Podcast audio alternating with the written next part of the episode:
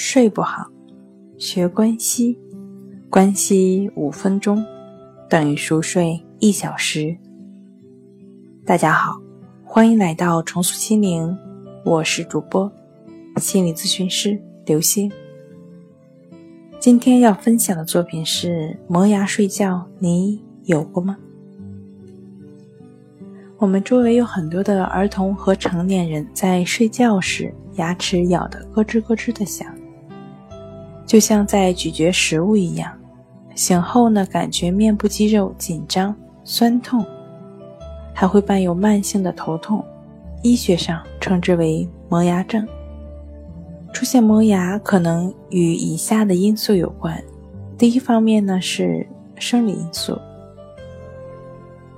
口腔疾病在磨牙症的出现中，它的地位原因并不明显。全身因素与寄生虫有关的胃肠功能紊乱、儿童的营养缺乏以及内分泌紊乱。第二呢是心理因素，往往占据首要位置，恐惧、愤怒、敌对以及其他各种紧张情绪，在白天的时候呢未能得到及时的发泄。在睡眠时就会出现磨牙。夜间磨牙虽然暂时不会感到什么痛苦，但是长期以往呢，可引起牙齿咬合面和邻面的严重磨损。夜间磨牙也有可能影响到他人的睡眠。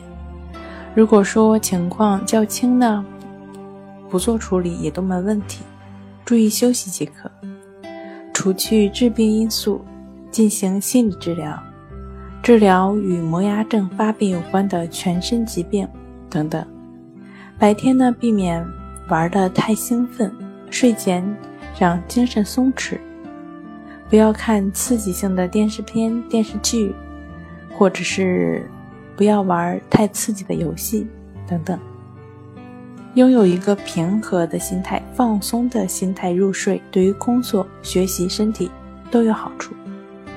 好了，今天跟您分享到这儿，欢迎关注我们的微信公众账号“重塑心灵心理康复中心”，也可以添加幺三六九三零幺七七二三与专业的咨询师对话，了解失眠的解决办法。那我们下期节目再见。